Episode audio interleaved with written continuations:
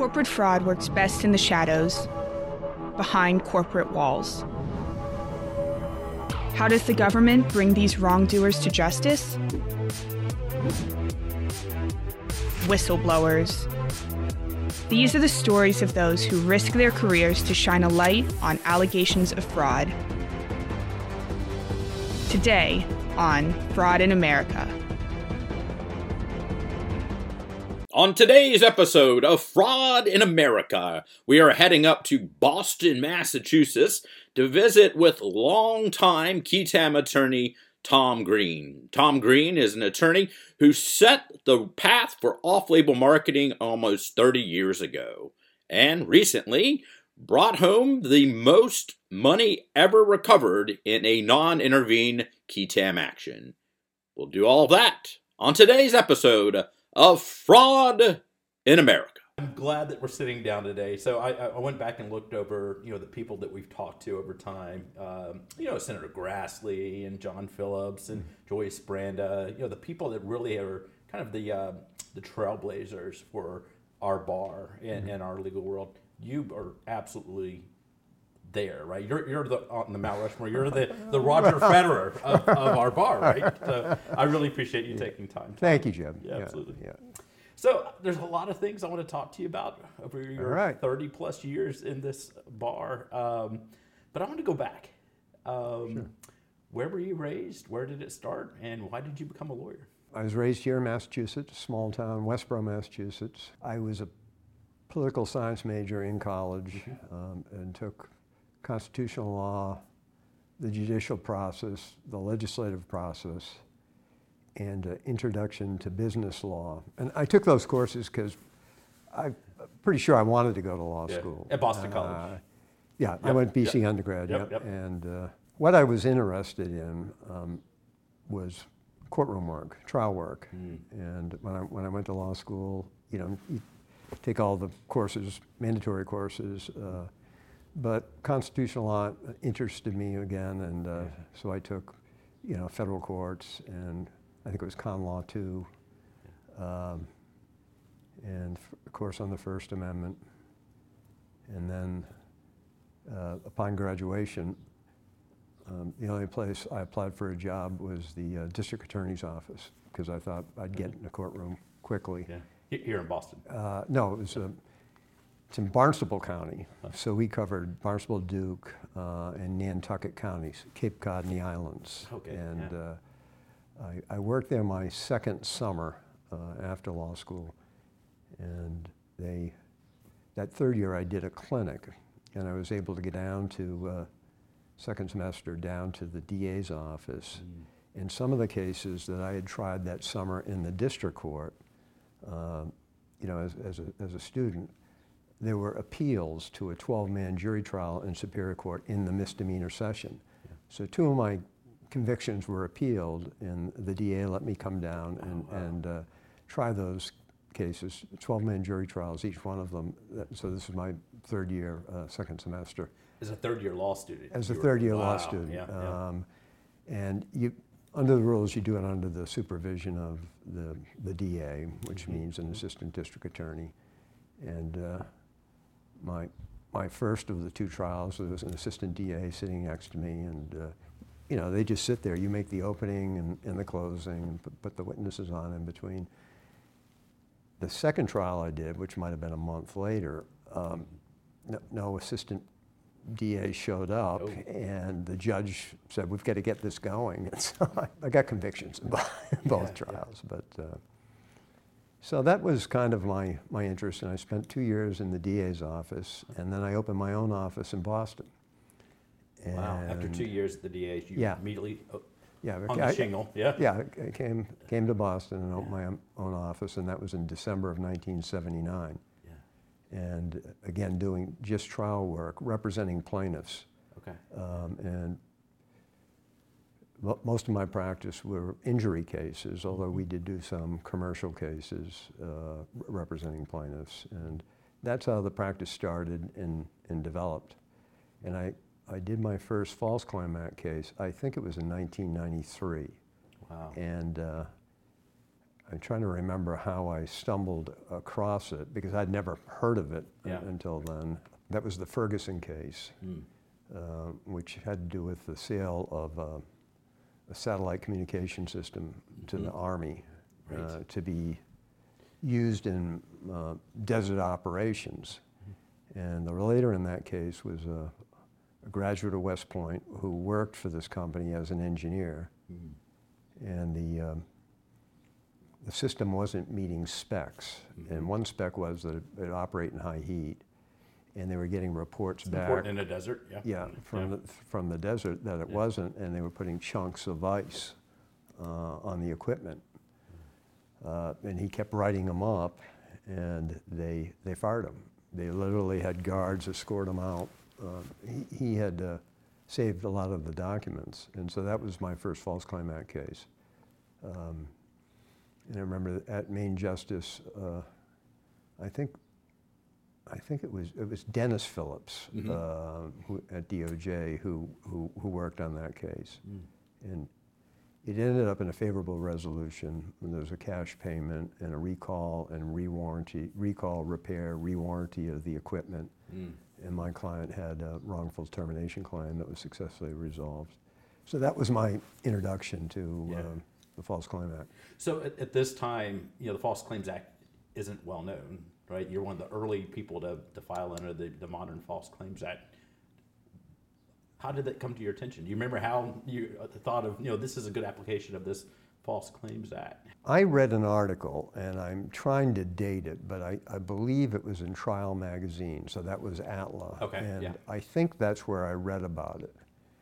Um, and I, I had never heard about it, and that caused me to do a little research. Mm-hmm. Um, and at, at some point, well, my, my next case was Franklin, fi- filed in 1996. So sometime between 93 and, and 96, and maybe it was a bit after that, that whenever this article was, mm-hmm. it, it, it brought me to John Phillips. And I had a couple ca- calls with John Phillips about off-label promotion and whether it was reimbursable, uh, because my reading of the, the statute was it was not. And, uh, um, but I, I didn't disclose, you know, who the defendant was or anything. And, Yeah. uh, but John was helpful um, and was interested in, in the theory. So somewhere between either just prior to Ferguson or right, right around 96, I came across that article.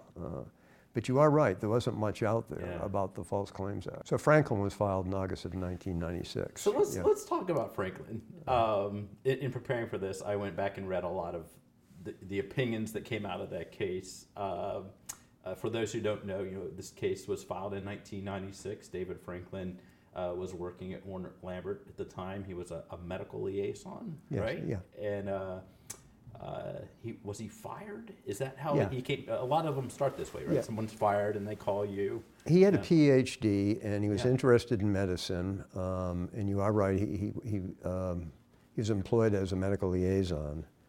And he only lasted there about four months. Mm. But as he said to me, medical liaison was really just a glorified sales Yes. rep. Yes. Uh, it happens in, in these cases. We may be experts uh, in certain fields as attorneys, but the relators are experts in the field they work. Absolutely. And so he had to educate me about uh, pharmaceutical marketing and what was permissible and not permissible, and off-label marketing and off-label use. Uh, and, and so he did all that, and he had some really compelling documents. August of 1996, we filed that. So if we go back, um, you know, at the time this application of the False Claims Act to reach off-label marketing uh, was a novel theory of liability at the time. Um, what made you think this could be used in that way? You know, there were really, those cases weren't there. You were the first to file those cases. Well, if, if you read the statute, it, it, it, it basically said, I'm paraphrasing now, but Medicare and Medicaid would pay for uh, covered, um, covered drugs. And, uh, and they were defined as uh, drugs that are prescribed for an FDA use or drugs that are supported by the uh, statutory, uh, statutory compendia. And at that time, there was only, there was a, there was a single one, um, com- compendium, and uh, then a couple others were added. And I kept reading it and reading it, and, Yeah. and it said, and off-label marketing was, is not permitted by the FDA. It wasn't then, isn't now, and uh, so I, I ended up calling, I had multiple conversations with people from CMS. Yeah. Um, and one woman there was very helpful, and I kept reading her the language, and I said, you know, this is the way I'm interpreting it, but there's no case law. And she said, well, that's the way we read it too. And there was an attorney um, at, at CMS, um, and they're careful, obviously, of what, what they can say, but there was, uh, there was one attorney there I talked to initially a number of times and who was pretty helpful. I, I just want to see, am I misreading this? Is there, there some law somewhere that I can't find? And uh, so we went with it, that off-label promotion is improper, it's against FDA uh, regulations, and uh, CMS won't pay for uh, drugs that are prescribed for an off-label use. They pay for covered out, I think it's covered outpatient, no, not outpatient. I think it's just covered drugs, I think is the, the language in the statute. I'd have to go back and look at it, it's been some time. Uh, and to me, that seemed like a viable theory, that they are, they've got this scheme where they're marketing to doctors nationwide uh, and trying to grow um, these off-label uses for a drug that was uh, approved initially. It was approved by the FDA as adjunctive therapy for seizures at 1,800 milligrams and only for adults, not for children. And so they were engaged in a campaign marketing it for doses greater than 1,800 milligrams, which was off-label. Yeah. Marketing it for children, which was not in the patient class that the FDA had approved. That would be off-label. And then marketing it for migraine, neuropathic pain, restless leg syndrome, uh, nociceptive pain, uh, none of which had been uh, approved by the FDA. Uh, what's more is for a couple of these indications, they had conducted a clinical trial and they had some positive results. But they also had negative results. And in the marketing, they never disclosed the negative results. They, they touted the, uh, the positive clinical trial or the positive case report, but didn't mention the negative case report. Uh, so it's clearly, um, you know, mis- a misleading marketing, a fraudulent marketing, but the off-label marketing, that's what the basis of, of the false claim was, Yeah. because it was not reimbursable uh, under the statute. Uh, the, the off-label indications weren't. And under the, the False Claims Act, it's the, the marketing cause to be presented a false claim to the government, and the, the false claim being this claim for a, a, an off-label use, a use that wasn't approved by the government. Yeah, so um, as you know, you know, when a physician writes a prescription, he doesn't put on the prescription what, what the indication is. He Yeah. just writes the script for Neurontin. Um, but the company had a lot of internal documents that showed about pie, ch- pie charts that showed different percentages, uh, uh, different indications that the drug was being used for, um, un- unapproved indi- indications. And they, David Franklin, um, uh, experienced that he, he was being instructed to, to market it and to push for these unapproved indications.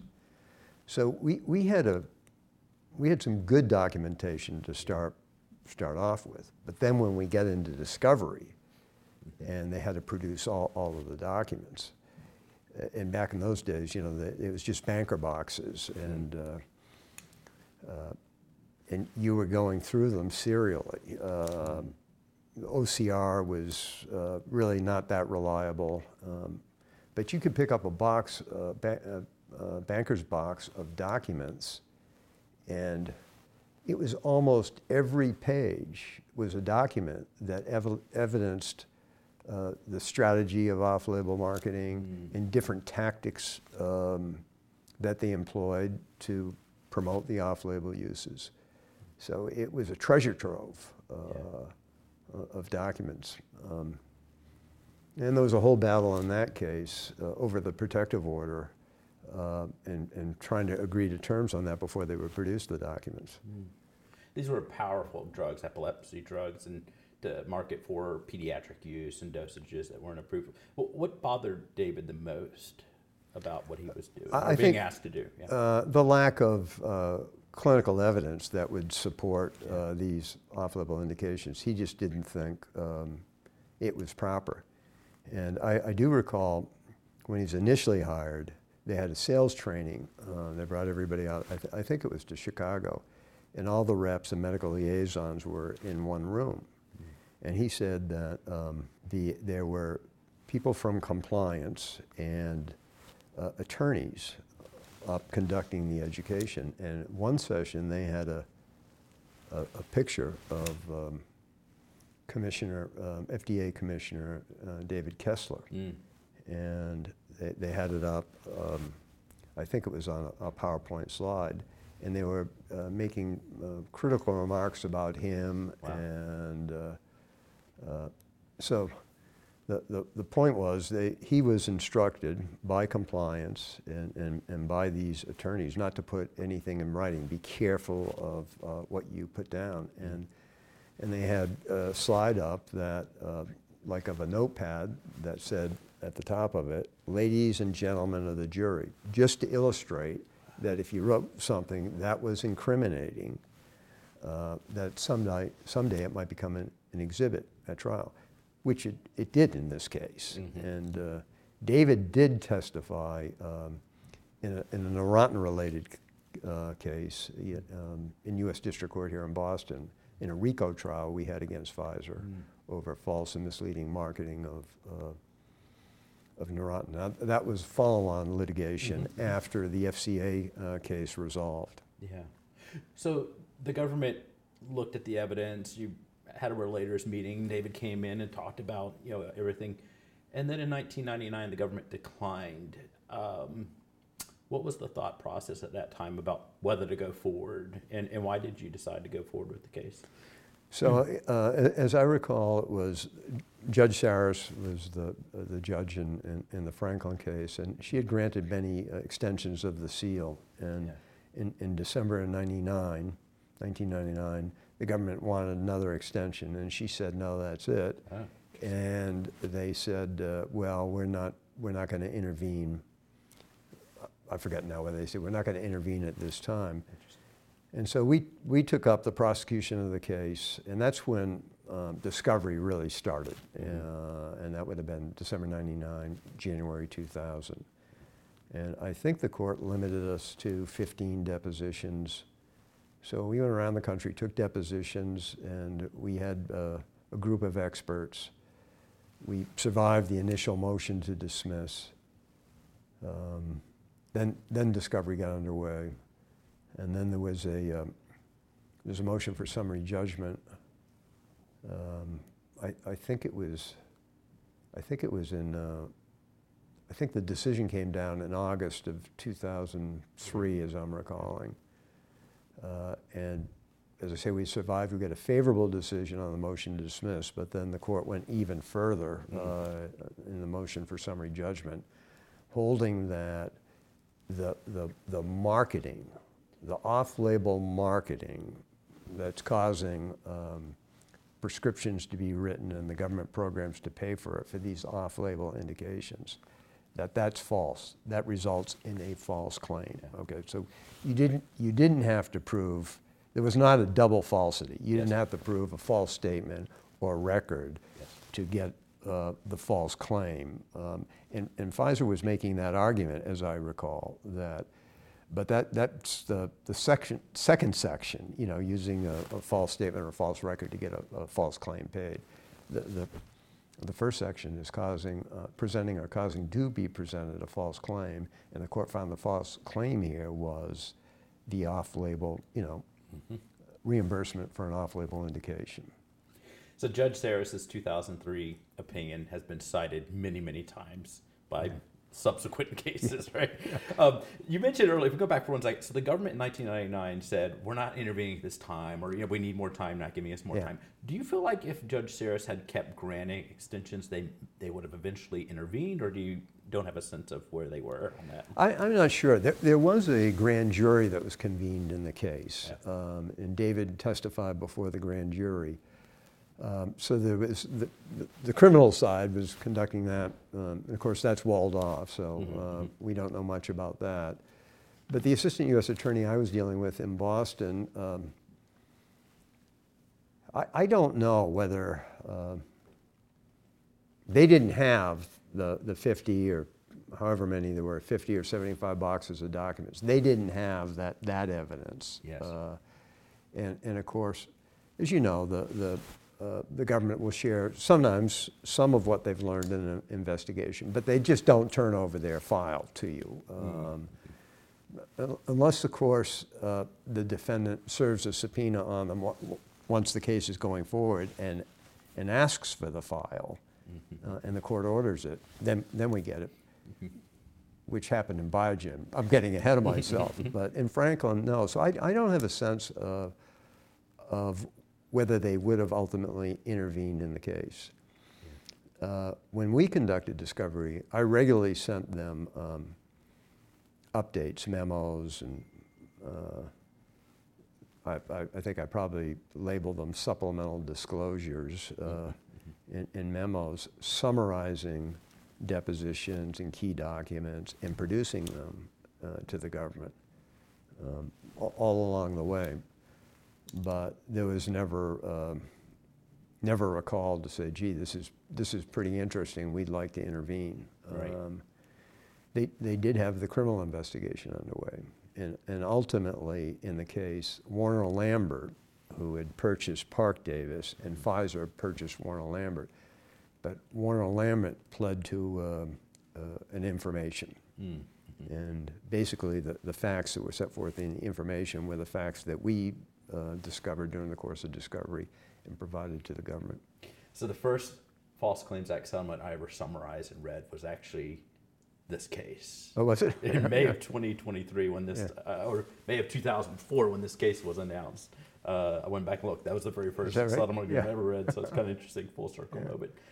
$430 million civil and criminal. Civ- Yep, civil and criminal. Yeah. Uh, There's, there was actually some additional monies paid to the state, um, the state AGs, uh, Consumer Protection Divisions, as I recall. A group of them had gotten together, uh, and there was a small number that's not included in that 430, uh, and I think it might have been 10 or 20 million that Yeah. were, were paid to state AGs uh, f- for educational um, efforts. uh, But, yeah, it was, it was a long battle, and, um, and it sort of set the course, I guess, for some other successful cases it- to it- come along. And I wish, I wish I had some dividends, uh, you know. Well, I, I, I Yeah. think we all owe you, including me, uh, a percent of every off-label Yeah. marketing case that settled after that. By the way, I added it up this morning, almost 14 billion. 14 billion. 14 billion Yeah. in off-label marketing settlements Yeah. since this case settled in May of 2004. Uh, I printed them out, and yours is the very first one. So then the train leads to many, many Right. cases after that. Um, what is your thought about that? The legacy of this case in all the cases, and the industry that's changed. I mean, the the blatant off-label marketing that happened in the 1990s. You don't you don't hear about that anymore, right? It, it, it's uh, not as prevalent. Yeah. Um, we occasionally come across some of it, um, but it's it's not as prevalent. And I, I, I think, um, as you say, all these cases that totaled 14 billion dollars sent a message to the industry, Yeah. um, and I think that's good. Uh, this is a, this was a bad practice, you know, off-label marketing. I mean, it's what we have the FDA for, Yeah. you know, to Right. determine whether, you know, go through the process, file an NDA, uh, have the FDA evaluate your evidence, see if the drug is safe and effective. That's what the FDA is there for. And when you have the companies trying to do an end run around that and, and market for these off-label uses, that ha- safety hasn't been established, efficacy hasn't been established, and people can get harmed. Um, I mean, there was no evidence to be marketing Neurontin uh, as being safe and effective at doses over 1800 uh, or for a pediatric population. Uh, So I, I- think a lot of good has been accomplished, and uh, I, I think the industry has changed with regard to um, off-label promotion. They, they're, they're much more careful about it, as they should be. Yeah, I think you know the dollars are. Uh, you know, if you write out 14 billion, there's a lot of zeros there. Yeah. But the lives saved, without a doubt. You know, some of these drugs were used for pediatric populations, and not necessarily this case, but subsequent cases. Yeah. You got those, what would have happened but for Yeah. off-label marketing Yeah. cases? Um, try not to think about it, right? The impact of these cases Mm-hmm. Yeah. really is remarkable. So, it, it, but it didn't end there. You then had a RICO case, right, involving Neurontin. Can you, could you talk about that? So, um, yeah, I think, I think it settled in 2004, and then I was approached uh, ver- very soon after, uh, within a couple months, as I recall, uh, and, and I got involved in representing, well, there were, were there two classes, two proposed classes, uh, consumers and uh, third-party uh, health, health insurers. Uh, and, and again, uh, it was the false and misleading marketing Yeah. uh, of the drug Neurontin uh, that, that caused um, claims to be presented that were reimbursed by these commercial insurance companies, so no, no longer healthcare programs. And uh, we proceeded under a RICO statute, which is a treble damage statute, and the predicate acts were, you know, mail or wire fraud. So if you use, you know, the mail or wire, and you make um, misleading and, and false misrepresentations, there can be liability. Uh, and so I chaired the steering committee uh, in that litigation, and we were before Judge Saris. And Judge Saris wanted a bellwether trial, and she selected uh, Kaiser Health. And so I and uh, a couple other lawyers uh, tried that case, and I, I think it was a, about a five-week trial. Um, there was no offer in that case. And uh, we had great experts, a Mhm. great team of experts. that the court even remarked about that. Uh, and the jury came back with a $47 million verdict. And Singles. Yeah. Yeah, Yeah. and, and then it was trebled Yeah. to, to about 142 Okay, million. And Pfizer appealed that uh, to the First Circuit. And about that same time, we, we had moved for uh, class certification, not once, not twice, but three times. Um, each time it was denied, and so we appe- appealed that. And so the, the Kaiser verdict was up at the First Circuit, and the, the uh, denial of class certification was up and heard by the same pa- panel. And Justice Souter uh, had retired, but he was sitting on Yeah. that panel. Um, and the First Circuit uh, re- reversed the district court um, and sent the case back down. And the verdict, uh, the First Circuit upheld it. Uh, Pfizer, of course, uh, uh, filed for cert with the Supreme Court on both cases, which the Supreme Court uh, denied. And with regard to the class, we were back in front of Judge Saris. At some point, Judge Saris made the remark, uh, Mr. Greene, uh, you and I are going to grow old together because the, the Franklin case was about eight years, and then this case went on for, um, I think it was from 2004 to 2014. So it was 18 years. So it was almost Yeah. 18 years. Wow. We were before Judge Saris uh, with, with Neurontin, but she was she was a terrific judge, um, uh, and the I can remember the defense attorneys at, at the first hearing we had when we came back from the First Circuit started to make the argument uh, against class certification, and the court said, "No, no, no. Uh, don't you understand? you know, you lost." Yeah. and uh, uh, and we had a couple of mediation sessions after that, and we were able to settle the class case uh, for 325 million. So Well, why do you think there's not more companion civil RICO cases after these big pharma cases are settling on the Qui-Tam side?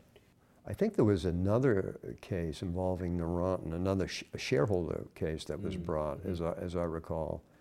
Um, and I think the theory on that one was that Pfizer knew um, all this off-label marketing had gone on, not just for Neurontin, but for other drugs. Yeah. And uh, so I, I know of that case. I, I don't know with, with regard to these other cases. Um, I don't know what the evidence was like in, in those cases. You know, a lot of them, I, I believe, the government intervened and settled um, of these um, these cases that total 14 billion Mm-hmm. You know, we were able to get discovery in the case. Uh, that's because we conducted the discovery. But Yeah. when the government's investigating, and if they settle it, um, they're not going to be disseminating the documents typically. You know, Mhm. there's a press release that's issued. Uh, in, in our case, you know, the evidence got out. There was a lot of press written about the Franklin case, Mhm. and uh, a a lot of the documents were in the open and filed um, in court, you know, attached to different pleadings. There's a lot of incriminating evidence. In, in the class case, you know, we served, we, we had the benefit of the, the knowledge from the Franklin case. Right. uh, But we went and did more discovery of the, uh, the marketing agencies Mm. um, that worked for Pfizer. And we subpoenaed documents from them, and we took depositions uh, from some of these companies. Uh, and you'd see a representative of a marketing company sitting on a committee with uh, Pfizer employees uh, discussing marketing strategies, and there would be um, uh, minutes of these meetings. So there's, there's just a wealth of, of documentation. And in, in the class case, um, Pfizer's counsel tried to keep this uh, information confidential, uh, stamped every document confidential, even though they really didn't qualify Yeah. for trade secret or other documents that were entitled to protection. They were just stale commercial documents. And uh, I wanted to disseminate them. Uh, and we had a hearing about this, and I said to Judge Saris that um, I thought the public had a right to know that this was an interest, this was an issue that uh, uh, there should be public interest in, and she agreed with me. And as part of this uh, fight over the documents, there was a motion for intervention filed by the, I'll call them the media, but it was, as I recall, the Wall Street Journal, I think the New York Times, uh, I think, I believe the Boston Globe, and one, one of the uh, major networks. Um, and we, we had a hearing. They were, they were all represented by the same firm. And what the, to cut to the chase, the, the court ordered Pfizer to uh, redesignate the documents. Um, and she said, if you stamp something confidential, it better be confidential. And then she turned to me and said, you know, uh, if you want to challenge something uh, because you think it and can demonstrate to me it's not confidential, uh, then um attorney's fees under Rule 11 uh, would, would be applicable. Wow. So there, there were 50 or more boxes, and she ordered uh, Pfizer to redesignate them within two weeks. Uh, so there were millions Yes. and millions of pages of, of, of documents, and, uh, and we got a new set of, uh, of documents. And as I sit here today, I don't recall any of them being stamped confidential. So uh, this time's interesting. I'm, I'm trying to keep the dates straight. So all the way up to 2018. Now you're still in Neurontin, back from 96 to 2018. But in 2012, you received a phone call about a local pharmaceutical company. So um, the, the call I received was uh, from an employee at Biogen, and uh, he, he was concerned about conduct there, and he had made complaints internally to compliance to try to get them um, to stop the practice. And the practice, of course, was paying kickbacks in, in the form of uh, consultant meeting payments or speaker bureau payments. So payments to physicians to serve as consultants or to serve in the company's uh, speaker bureau. Uh, but he was uncertain that he wanted um, to file a, a False Claim Act case, but he wanted the practice to stop, and the company wasn't stopping it. So he wanted to disclose the, the, the, the conduct to the government. So it took some time, Yeah. um, but eventually he came around to uh, agreeing to file, file a case. So we filed the Franklin case, I think it was in 2012. Um, I don't know if you've done the, the- Oh, at the if you, bottom, if you, if you've Mhm. looked at it, but I Yep, think yep, it was mhm. filed in yep, 2012. mhm. And, uh, and we had a couple meetings with the government, Yeah. um, both locally and, and uh, in Mm-hmm. uh, DC.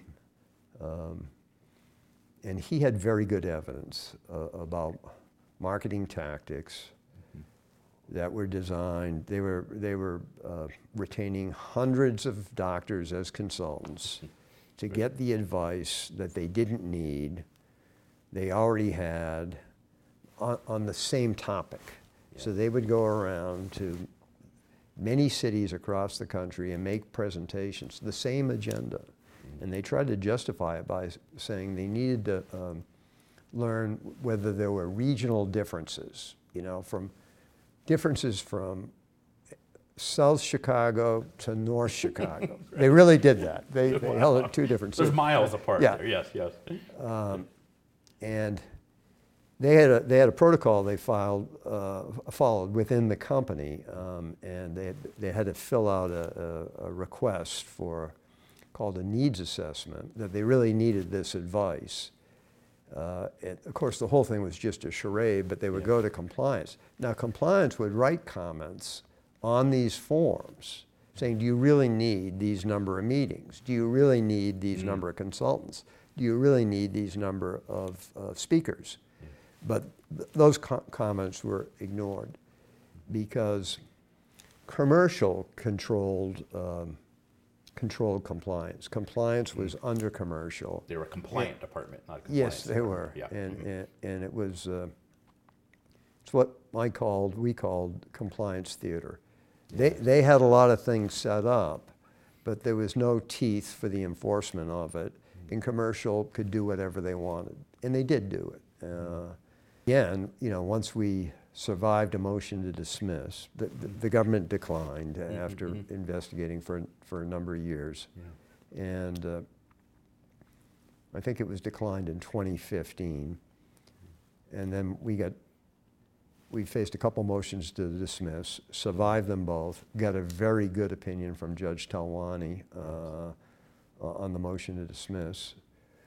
Uh, And re- re- regarding causation and, and proving the, what the, the, proving intent and whether we had to prove um, what, what the, the, the purpose of, of the payment wa- was, did we have to prove but for causation? Yes. And, uh, and, and she found we didn't, that if, if, if a single purpose, if just one purpose uh, was to influence prescription writing, then it could be a violation of the anti-kickback statute.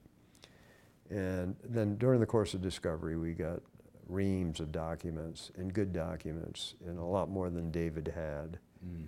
And we uh, developed a team of experts. I, think we had seven different experts from across the country, all top notch from different disciplines. Um, and so we had great expert reports. Biogen had five experts. And I've said it before, um, I think we really had the better team of experts. But we were preparing the case uh, for trial. I, I think the, they were trying to hold us to 15 depositions. We said we needed a greater number than that, and then Judge Talwani asked uh, us to provide just a little summary of the depositions we needed in excess of 15.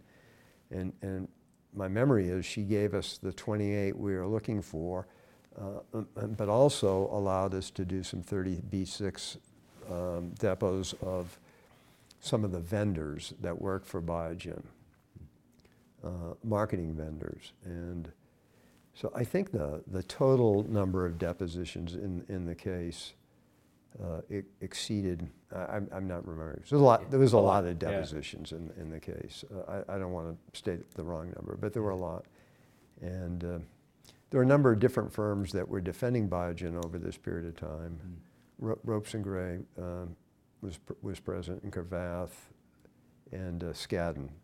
And, and I dealt mostly with, at some point Skadden came in and, and uh, worked with Ropes and Gray, but Skadden was um, main defense counsel. And they, they were, uh, they were very professional in terms of working together, and we tried to reduce uh, the number of uh, motions that we brought before the court and, and resolve things. And so we put, um, starting at one point when Cravath came in, uh, we, we had very few, um, when we needed Judge Talwani's help to resolve something, we went there, but it didn't happen that often.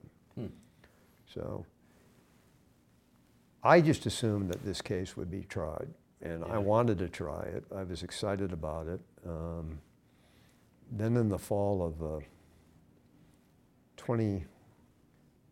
2022, Mhm. we had a conference with the judge, and she gave us, maybe it's 21, she gave us the trial date uh, for July uh, 2022. Um, and we got a call, I think it was in December, uh, from Cravath that they were not going to move for summary judgment, uh, Hmm. which was kind of a surprise Yeah, in, in a case like this. Um, and, uh, but we had our own affirmative motion for summary judgment we filed. Uh, and then we went in, in early 2022, from January, you know, probably through May, in, into June, there was a lot of uh, motion practice, motion, Daubert motions, motions in limine, uh, culminating with uh, some decisions by Judge Talwani that were, uh, we, we thought we did, came out very well with what we are going to be able to do. Uh, and during this process, uh, Cravath called and asked if we would be interested, uh, asked me if we'd be interested in, in going to mediation. And so we had two tracks going, the mediation track Mhm. and the, the trial prep uh, track. And it, it really went right up until into July when we had our third day of mediation. A- And as I recall, it was a day after a hearing before Judge Talwani where she disclosed, you know, some of her final rulings that we felt very good about. And uh, so it was at that, the, the very next day, we were able to settle the case. Uh, Uh, Was this? Uh, I know at some point the Department of Justice filed a statement of interest backing your theory of you know the kickback just has to be one of the, the purposes Yep. you know of paying the kickback. Um, how important was that statement of interest?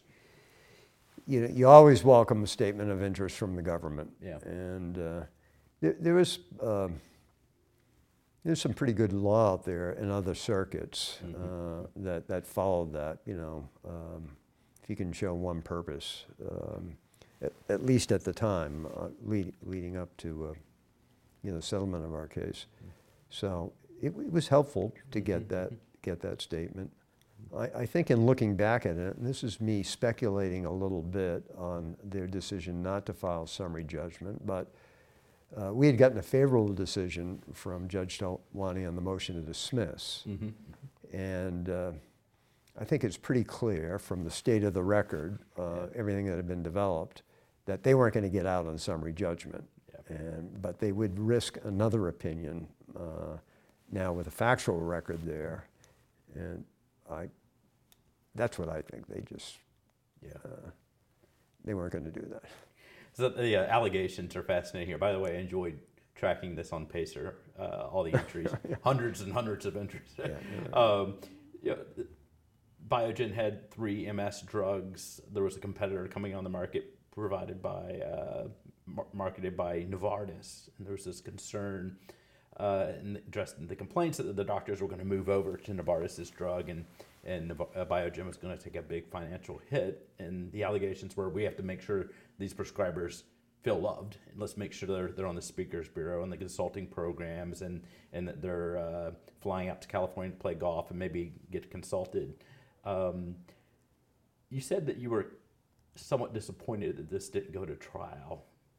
Um, were you ready for trial? You were six days out when this case. We were ready for trial. Yeah. Um, we had, uh, you know, submitted our jury instructions. Uh, uh, Biogen had. We had objections to theirs.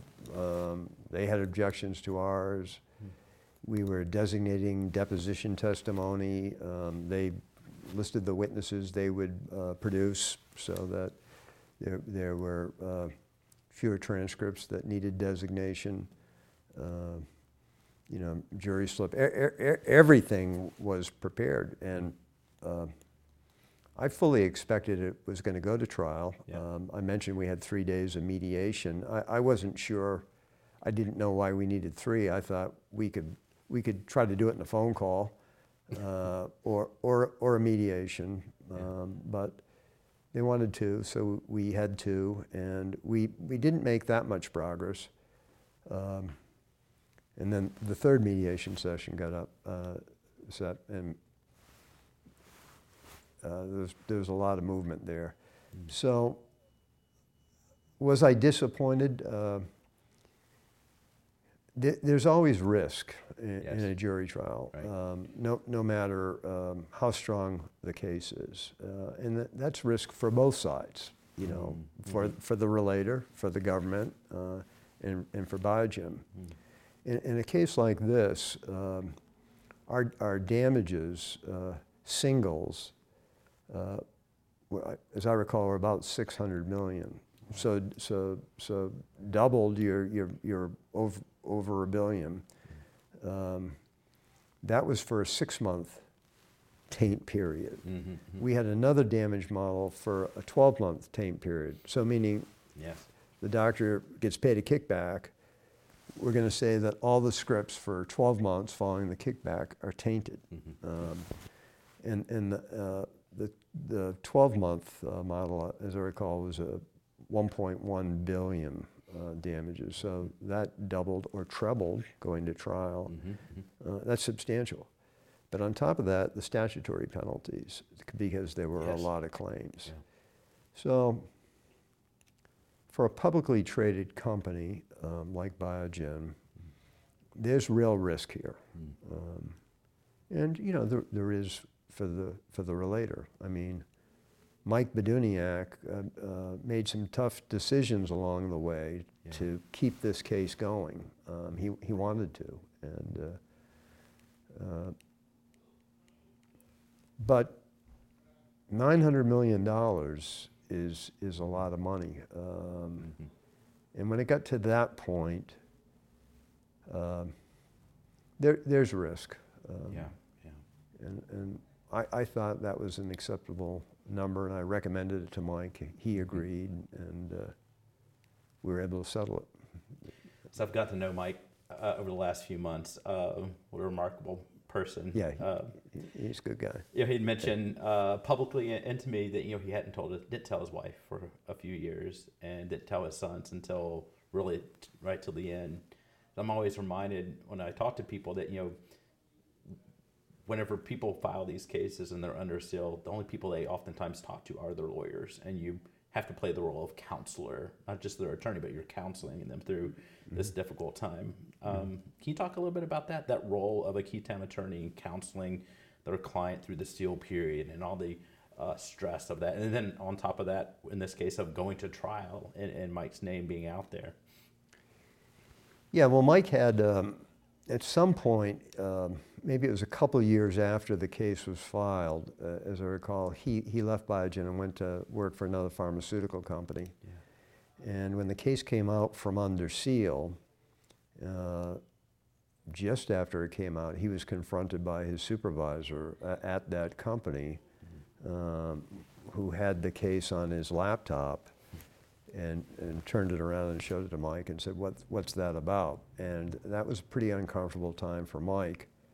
Um, of course, he, he, he wasn't terminated, he remained at that company, but he was isolated and uh, he was told that they don't trust him. Uh, and so he saw his opportunity for advancement ended uh, once it became public. Uh, and there's a lot of uncertainty in these types of cases. Uh, and, and, you counsel your clients that uh, you can't guarantee them a result. You can't guarantee them we're going to be successful.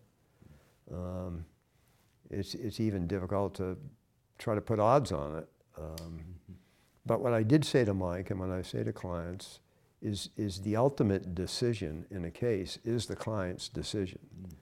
Mm. Um, I, I ask that the client listen to advice, but ultimately the client is going to make the decision. Mike was very good uh, all the way along about listening to advice and sticking with the case, uh, especially you know in the last six months when things were really ramping up. Mm. Trial was inevitable. Um, was our feeling, mm-hmm. and uh, um, and then through the three mediation sessions, which you know spanned about a six-week period, mm-hmm. and you know there's substantial money on the table. Um, you know, opening offer and closing offer after first day, uh, and second day as well. Mm. But Mike listened to, to my advice, and uh, I just I felt we, we could get to a, a, much better number, which we ultimately did. Um, and, and he, he was relieved the third yeah. day that, uh, that the case was resolved he, and he could put it behind him mm. and there was n- no longer any, any risk or the, the pressure of the case. Um, it, has been publicly reported that Mike wore a wire for the FBI and uh, had several discussions with people higher up in Biogen and the evidence that was brought to the government. But even then, the government declined. What was Mike's thinking at that point about, I still want to go forward? What, what were some of the thoughts of that? Well, Mike thought that, um, with regard to the recordings, that there was some information uh, on those tapes that was supported uh, what he was saying. We thought as well. Um, and, you know, some disappointment uh, initially when the, the government didn't come in. Mm-hmm. Um, and as we discovered more evidence uh, during the course of discovery with good documents, um, you know, which we would, uh, we would share information with the government. Uh, I mean, there's, there's no secret that you want the government to intervene in a case because then it's the government's resources. Um, but, you know, I, I, have learned that, that that doesn't always happen, and, and maybe only happens in, in 20% of cases mm-hmm. or so. So when, when you take these cases, uh, you got to be committed to seeing it through. Um, you, you can't take a case. I don't believe you should take a case and try to throw something on, against the wall, see if it'll stick, um, see if the government will bite, because you're going to be disappointed. You're, you're going to be disappointed most of the time. So, I, and I think our, our bar is very good at this, mm-hmm. vetting the cases. Uh, when, when you see problems in the cases, explaining it to the client why you don't think it's viable. Um, sometimes you file a case, you think it's viable, but the government's investigation uh, reveals something that the government will share with you mm-hmm. about why they don't think it's viable, why they don't want to intervene. And, and when that happens, if they've demonstrated it's not a viable case and you, you agree with it, mm-hmm. then uh, our practice is to explain that to the clients because it, it, well, first of all, you don't want to pursue a, a case that's just not going to be successful. Yeah. But it's not fair to the to the relator or the client mm-hmm. to put them through a, a, a declined case if you're if you're if you're pretty certain it's not going to be successful. Um, and you know the the Neurontin case, the Biogen case. Um, those were cases that we, we felt very good about, mm. uh, just based on the initial um, the initial set of documents the client brought in, in, in each case. And then once you get into discovery, mm. a lot more good documents. Uh, Were you surprised the government didn't come in, re-intervene in uh, the Biogen case later after you know you uncovered a lot of things during depositions? Did you think they'd come back and intervene at some point? Um, I, I don't think I did. I Yeah. mean, you, you, you, you keep them informed Yeah. uh, as you're required to do, but I, I didn't think they would. You know, the, the, I, I, me- I mentioned that the government has unlimited resources. Well, certainly compared to me, they have unlimited right. resources. But uh, these um, uh, U.S. attorneys' offices and the departments that handle this type of work, the False Claim Act work, uh, they, they are handling a lot of cases. And, uh, you know, they, they select the cases they want to pursue. But they, they're very busy. Um, and I, I think when, when they don't take a case uh, and you, you believe in it, just go forward with it. The Yeah. Good, good things are going to happen if, if you have the facts. If you have those initial facts that your, your client has, has brought to you, there's going to be more once you get into the documents. There's going to be a lot more, a lot more proof of the, of the wrongdoing. Um, so, it, with regard to Biogen, it didn't surprise me. Um, and I didn't think, uh, I mean, once we get our trial date, uh, I, I, I knew we were going to be trying the case. That's the way I felt. Uh. I had plans to come up for the opening statement, so I was looking forward to that. so twenty nine point six three percent was the relator share on on nine hundred million dollars, the largest whistleblower reward uh, in any program until last week. Uh, SEC paid 274 million last week on a on a on a whistleblower tip in the SEC. Um, twenty nine point six three percent. I don't know what else you could have done. I think you maybe they, they shortchanged you. Maybe you should have gotten 30 Yeah. percent. Um, how was that day? Whenever you found out, you know, this case is settling, the government's going to recognize the time, money, and resources that you and your client put into it, and reward you twenty nine point six three percent. The settlement day, uh, when we, after the third day of mediation, we had a term sheet that we signed, and uh, I emailed it to, to DOJ, um, to the local U.S. Attorney's Office, and then to uh, Colin Huntley, who had been uh, working with me on the case over the years. Uh, and there was a lot of satisfaction. I talked to Colin several times that day. Um, and there, there was a lot of sat- satisfaction then. Then, of course, you come to Relator Share, and now you're, Right? you're uh, trying to you're trying to get that 30%. But we got pretty close Pretty to close, it, yeah. and uh, Mike felt pretty good. So Mike said that uh, whistleblowers are an anomaly. There's, you know, it's rare to be the person who's swimming upstream, and that's so true, right? And you think about the case, you think about Biogen, think about any of those cases that settle off Yeah. involving off-label marketing, massive pharmaceutical manufacturers, and you'll see one, maybe two or three were later step forward out of hundreds of people that recognized it. Why, why is that? Why are so few people stepping forward in these cases? Um, I think some are, well, some are concerned about their job. And they, they, it's a livelihood. They have a family. Um, they're, they're, they're concerned about losing their job. They're concerned about being blackballed by the industry. And um, there's, there's no guarantee. Uh, it's not a sure thing that they're going to have a successful case that's going to end up with a large reward and they're going to get 29.6% of it. Yeah. In, in fact, I, I think it was about $266 million uh, reward um, to David. Uh, you know, as, as you pointed out at the, at the time, um, that was the highest for any single relator um, in any government program.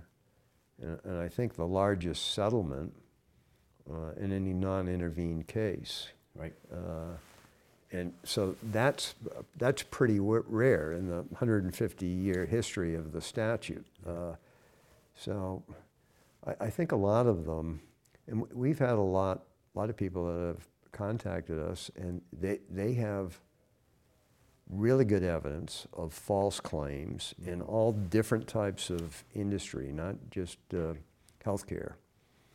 And this is, this is what comes up, that this is a job. I have kids. Yes. Um, I, I am on a certain career path, and if we're not successful, um, what am I going to do? And, and for that reason, that's one of the reasons I think that um, there aren't more people that come forward. Uh, Mm-hmm. and, and if you think of uh, Mike Bawduniak for a moment, or e- even David Franklin, David Franklin was almost eight years. You know, Mhm. Mike, Mike Bawduniak is, you know, 10 years. It's actually more than 10 years because it was a a while before he agreed to file, file the complaint. Um, and a lot of uncertainty uh, during those time periods for, for each of those clients. Uh, so it's a, it's a rare uh, person that is going to have the courage to come forward. Uh, and in each of those instances, they felt what the companies were doing were, were wrong and it Mm. shouldn't be, um, it shouldn't continue. And, and, and most re- recently, you know, the, the, the Biogen case, Mike tried to fix it internally Yes. um, and he was ignored. Um, he, he was ignored because commercial, as I said before, uh, controlled everything, controlled compliance, controlled legal. Um, so, but there, there's still people out there that will come forward, e- even in the future. And uh, there's a lot of good that's not, not just the reward. I mean, that's great, but there's a lot of good um, that's accomplished here. And now, with regard to Biogen, you know, there, there have been a couple big settlements in the last few years on Mhm. kickback cases. Yes. And, uh, and, and there had been prior to this, but Biogen didn't change its conduct, Right. you know? Mhm. And I think Novartis settled the year uh, before um, Biogen for 650 million, Mhm. uh, and, and then Biogen. And so that's a message being sent to the industry about these tactics, the consultant meetings and, the- and the Speakers Bureau. I mean, when, when you really think about it, you take some of these companies, if they need to get a consultant's advice, they put it out for bid. Right. And they'll, they'll go to three different vendors and get a price, you know.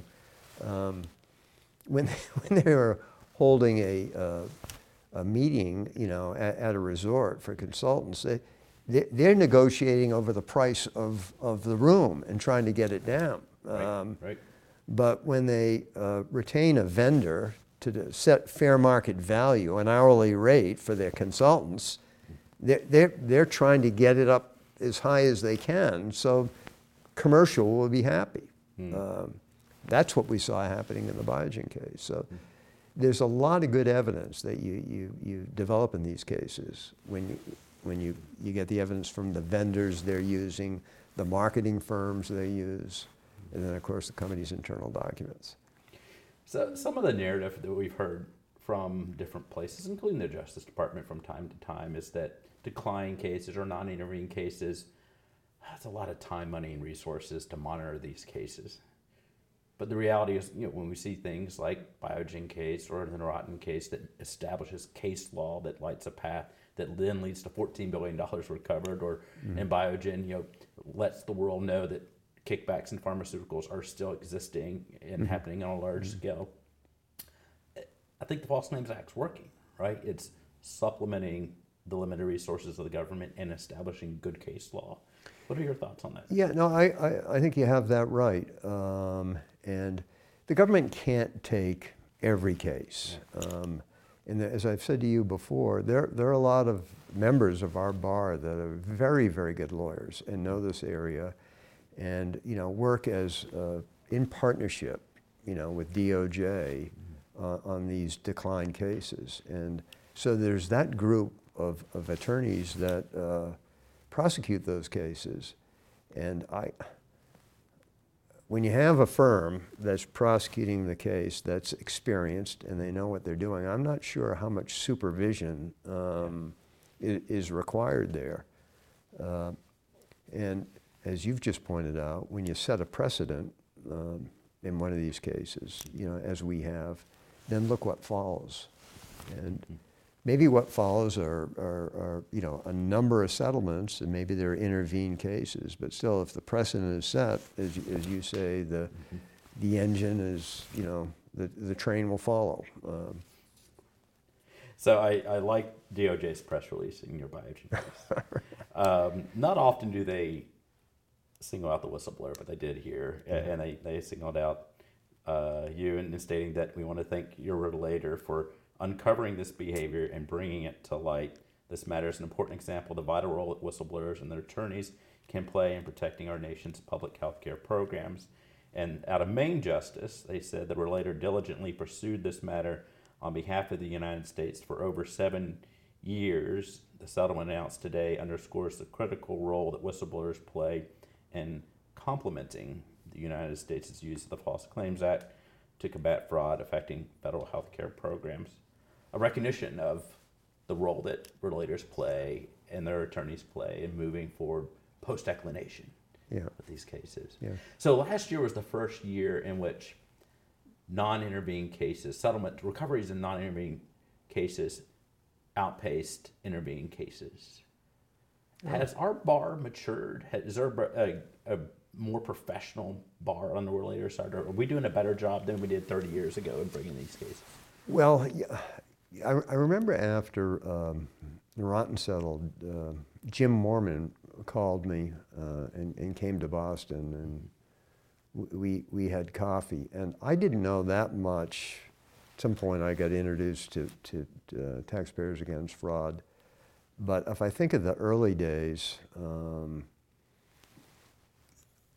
you know, let's say, when I say early days, not the early 90s when I started doing this work, but when I became involved, I'd say from that, that point of time, just say around 2004, you know, up to this, uh, this period of time, you know, 19 years, I've seen, uh, I think, maturity uh, in, in, you know, in different firms around the country. There, there's, there's a lot more uh, Yeah. firms.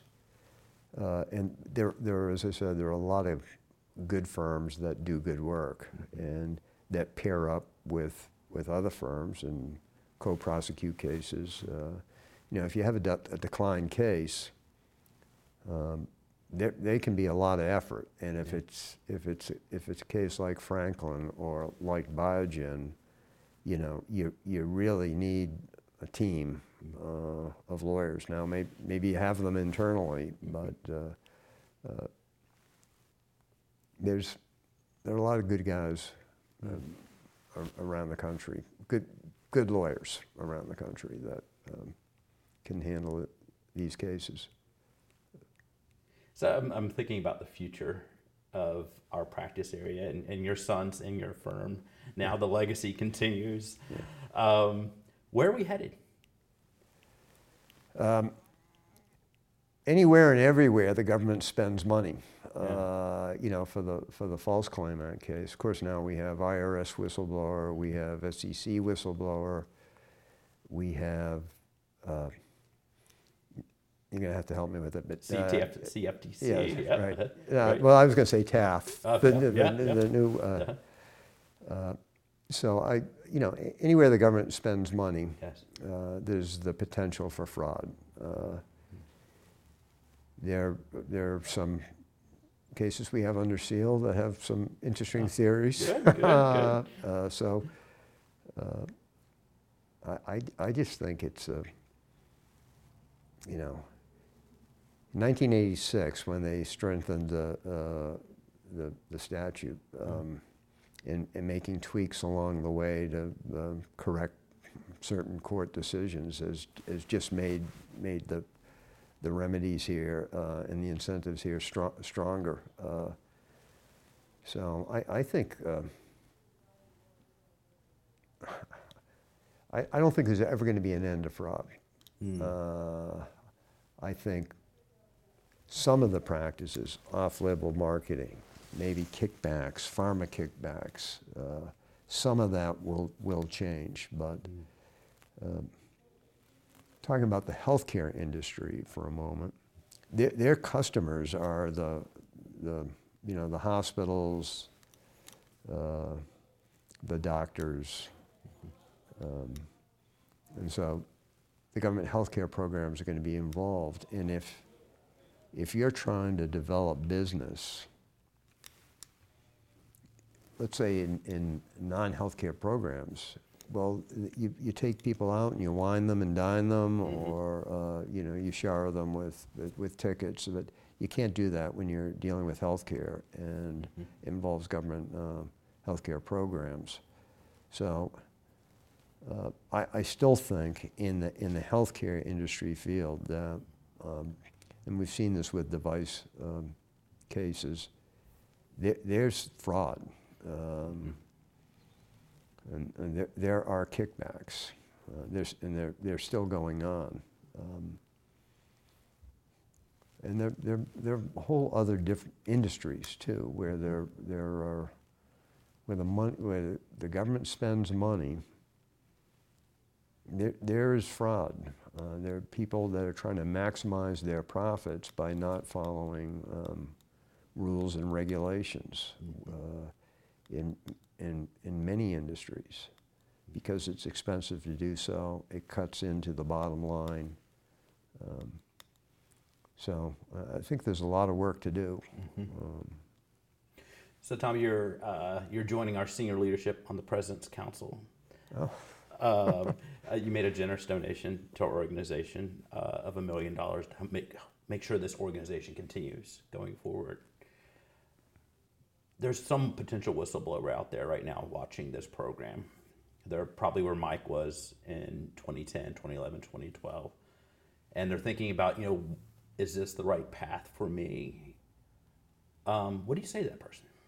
Well, I, I say obviously it's a personal decision, and you've got to weigh the pros and cons, and you've got to seek some advice or some counsel about what those pros and cons are.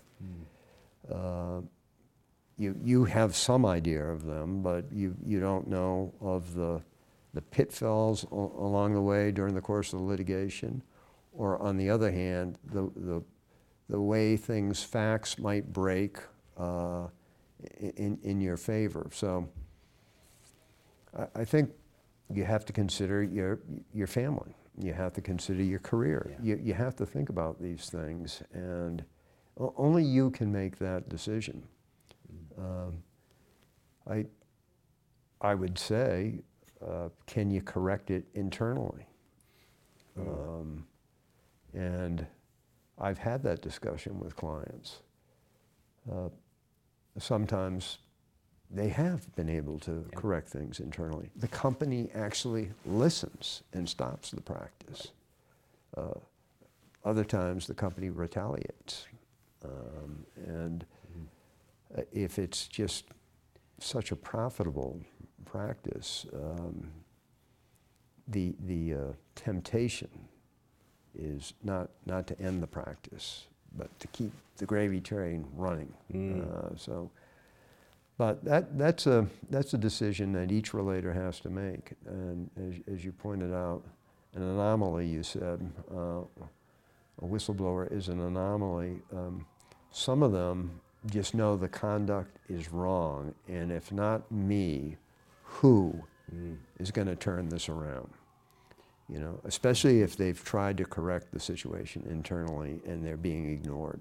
Um, I think of, uh, you know, with, I always tell people that we work with these should have been employees of the month. You think of Mike going to compliance, being like, look, I, what we're doing Yeah. here is wrong, and, Yeah. and and you know, instead of listening, they do other things. Uh, so I, I think you know these are these should have been employees of the month. Mike definitely should have been the employee of the month. Yeah. Right? You know, um, there, there's a culture at the, these companies that they, they think and they say, and we've heard it through clients, that their competitors are engaged in, uh, Yes. in, in the, these practices, you know. Let's say consultant meetings or speaker bureau. I mean, we, we have had evidence that the physicians are saying to the sales rep that your competitor, drug company B, Yes. As this is what they paid me uh, in this past year in, in consultant fees, you know. Uh, I'm even allowed to invite uh, a nurse from my office to get a consultant fee at, at a meeting. And so the companies feel that they have to keep up with their competitors. Uh, and perhaps uh, with cases like Novartis, like Biogen, maybe it's going to take another few, uh, a few hits, major hits, and th- this practice of paying consultants when you don't need them, you don't collect the advice, you don't use the advice. Um, maybe these practices will stop. Um, I've always thought, you know, it's the, the kickback tango. It takes two to, to tango. And if, if the Justice Department took a more aggressive stance going after prescribers who are re- receiving the blatant kickbacks and publicize how they're taking an active stance, uh, you know, in Biogen, there's none of the doctors ended up, uh, as far as I know, definitely didn't serve prison time or settle false claims act cases. That that might be one way to reduce these blatant kickbacks, right? Yeah, you, you make a good point there. Um, and I, I, I agree with that. You, you don't see it very often. Um, so it's the doctors, uh, if, if the government targeted them, and they've done this sometimes in, Yeah. in, in lab testing, urine lab testing. I had a case where they, they went after some of the doctors, went after the lab ta- testing company, but some of the doctors. But uh, similarly, if DOJ went after some of the higher level company employees, um, I think that would set an example. And if the conduct is bad enough and criminal, and they went after them criminally, that might uh, really uh, cause a change um, here. Because if you thought you could be indicted, um, I, I think you you might feel very differently uh, about running some of these programs or being so aggressive or crossing the line. Uh, and I, I, the, I think the Department of Justice has probably done that in, in a couple of cases. Uh, but if they did a little bit more of it, that would send a strong message. Um, I think, and you, you, you might stop a lot of this bad conduct. So, Tom, earlier uh, we started off talking about how just a couple years out of the DA's office, or uh, with the DA's office, you hang a shingle in Boston Yeah. as a plaintiff's lawyer. Yeah. Um, that kind of, I don't know if it's entrepreneurial spirit or just like you know, I'm just going to say I'm going to I'm going to bank on myself and say that you know I can move forward and be successful in this practice.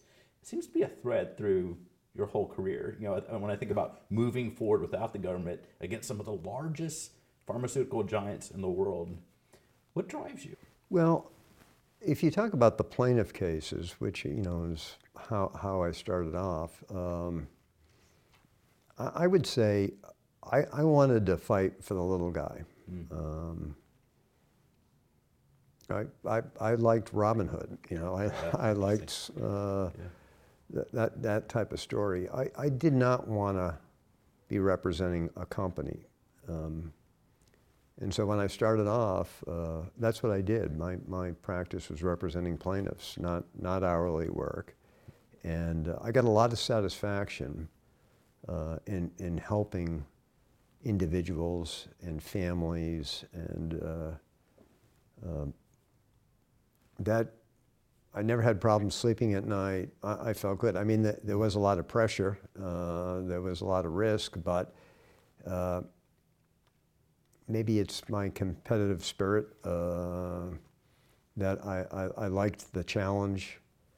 Um, and then the False Claim Act cases came along. Uh, and I, I, I had no fear and have no fear about going into a courtroom. I feel very comfortable there. It's, it's what I enjoy. And so there's not that type of pressure on me. The, it, it's an enjoyment to try a case, especially a big case. Um, and, you know, if you take one of these cases, um, as I said before, I hope the government will intervene, or you're not committed to see it through, Yeah.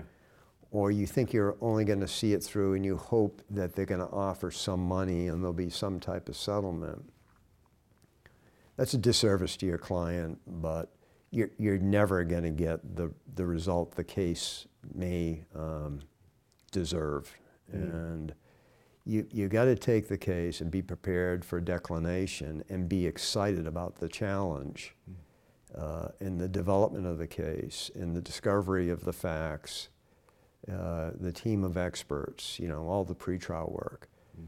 Uh, if, you, if you enjoy that, I mean, it's a, it's a lot of work. You know, I think, uh, you know, we put in over 30,000 hours on the Biogen case. And uh, I think it was about 2.3 million uh, in out-of-pocket expenses. But um, I, I, didn't feel any pressure because of the time or because of the out-of-pocket expenses. I was committed to the case, and I, I did think we were going to be successful. I, I thought uh, I thought it was going to be a jury verdict. Uh, so I think it's the the work is interesting. I like the challenge. It's it's a contest, mm. uh, and uh, um, I'm competitive. I, I don't want to lose. I, I, I don't have all the answers by far, but there are experts out there that can help educate you. And uh, you get a good team of um, attorneys together that are, are enjoy the challenge, um, then you're in good, good, good shape. So I talked to a lot of people, told them that I'm coming up here to interview you. Uh, a lot of our young lawyers uh, had many suggestions for things I should ask. Um, what do you? What are your recommendations to new lawyers that are getting involved in this? I know your son's in your your firm. Uh, there's other. Uh, our young lawyers division now makes up a quarter of our membership. Was oh, that um, right? Yeah. So yeah. it's a growing area. Yeah. What do you say to those people? There's no easy way, um, and there's there's not a pot of gold at the end of the rainbow. You shouldn't look at it that way. I, I would take, take on each client, each client's case, and do the absolute best job you, you can in that case. You've got to do all the legal research. If you need experts, you got to get all the right experts. The young lawyers, I did this. You, you should be talking to more experienced lawyers to bounce ideas off them or get some advice. And um, I, think really legal research is, is so important, making sure that you, you, you know the law in, in, the, in the areas um, that are applicable to the case. Um, you, you really can leave no stone unturned. That, that was my approach. Yeah, yeah. Um, you wanted to be fully prepared for whatever would be thrown at you. Now,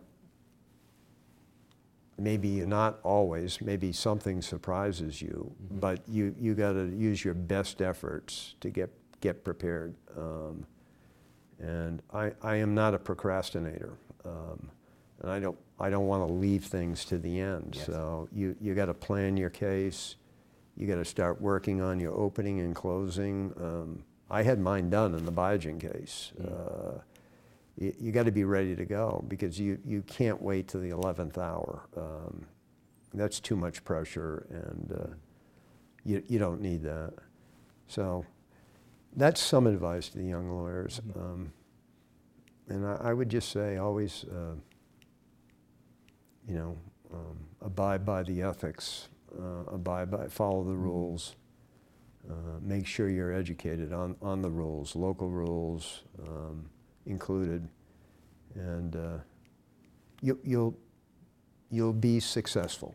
Um, mm. But it's it, it's one case at a time. It's one year at a time, um, and don't don't let the pot of gold be your motivation. Um, that may come, but ha- have the client's case be your motivation to get the best result you can for that client. And remember, it's the client's decision on whether to settle a case. It, it's, your, it's your responsibility to prepare that case, to advise the client, but never let your financial interest mm. affect the advice you're going to give your client. Um, you don't want to ever get yourself in a position where you've expended too much on your case expenses or on your overhead, and you're letting that impact mm-hmm. your decision on whether to settle a case. And, and I've seen that mm-hmm. um, happen uh, in, in, in, some cases, and uh, uh, never, never get yourself in that position. mm-hmm. I, I, I think you, you, you can en- enjoy your practice, work hard, and get a lot of satisfaction uh, out of it. And, and you, you will be successful, but it's a lot of hard work. Well, Tom, I just want to acknowledge you. Uh, thank you for welcoming me into your, uh, your beautiful home, but I want to acknowledge you for lighting a path for so many others. Um, oh, thank you, um, Jim. Both in the government and outside of the government. Uh, I really appreciate the time we spent today. Thanks, Jim. Yeah. So until next episode of Fraud in America, if you see something, say something, and if that doesn't work, make sure you do something. If you believe you have witnessed fraud against the government or fraud on the financial markets, we encourage you to visit our website at taf.org, where you will find a directory of member attorneys who represent whistleblowers across the country. On our website, you will also find additional information about our nation's various whistleblower laws and programs and a way to donate to our organization as we step forward in spreading information about whistleblower programs. This episode was edited and produced by Rachel Brooks, and our theme song is by Connor Kaos. A big thank you to our TAF staff and researchers of James King, Emma Bass, Jackie DeMar, Kate Scanlan, Max Voldman. Fraud in America is a project of Taxpayers Against Fraud Education Fund. The opinions expressed on today's show belong solely to the guest and are not necessarily endorsed by the organization. Thank you for joining us on today's episode of Fraud in America.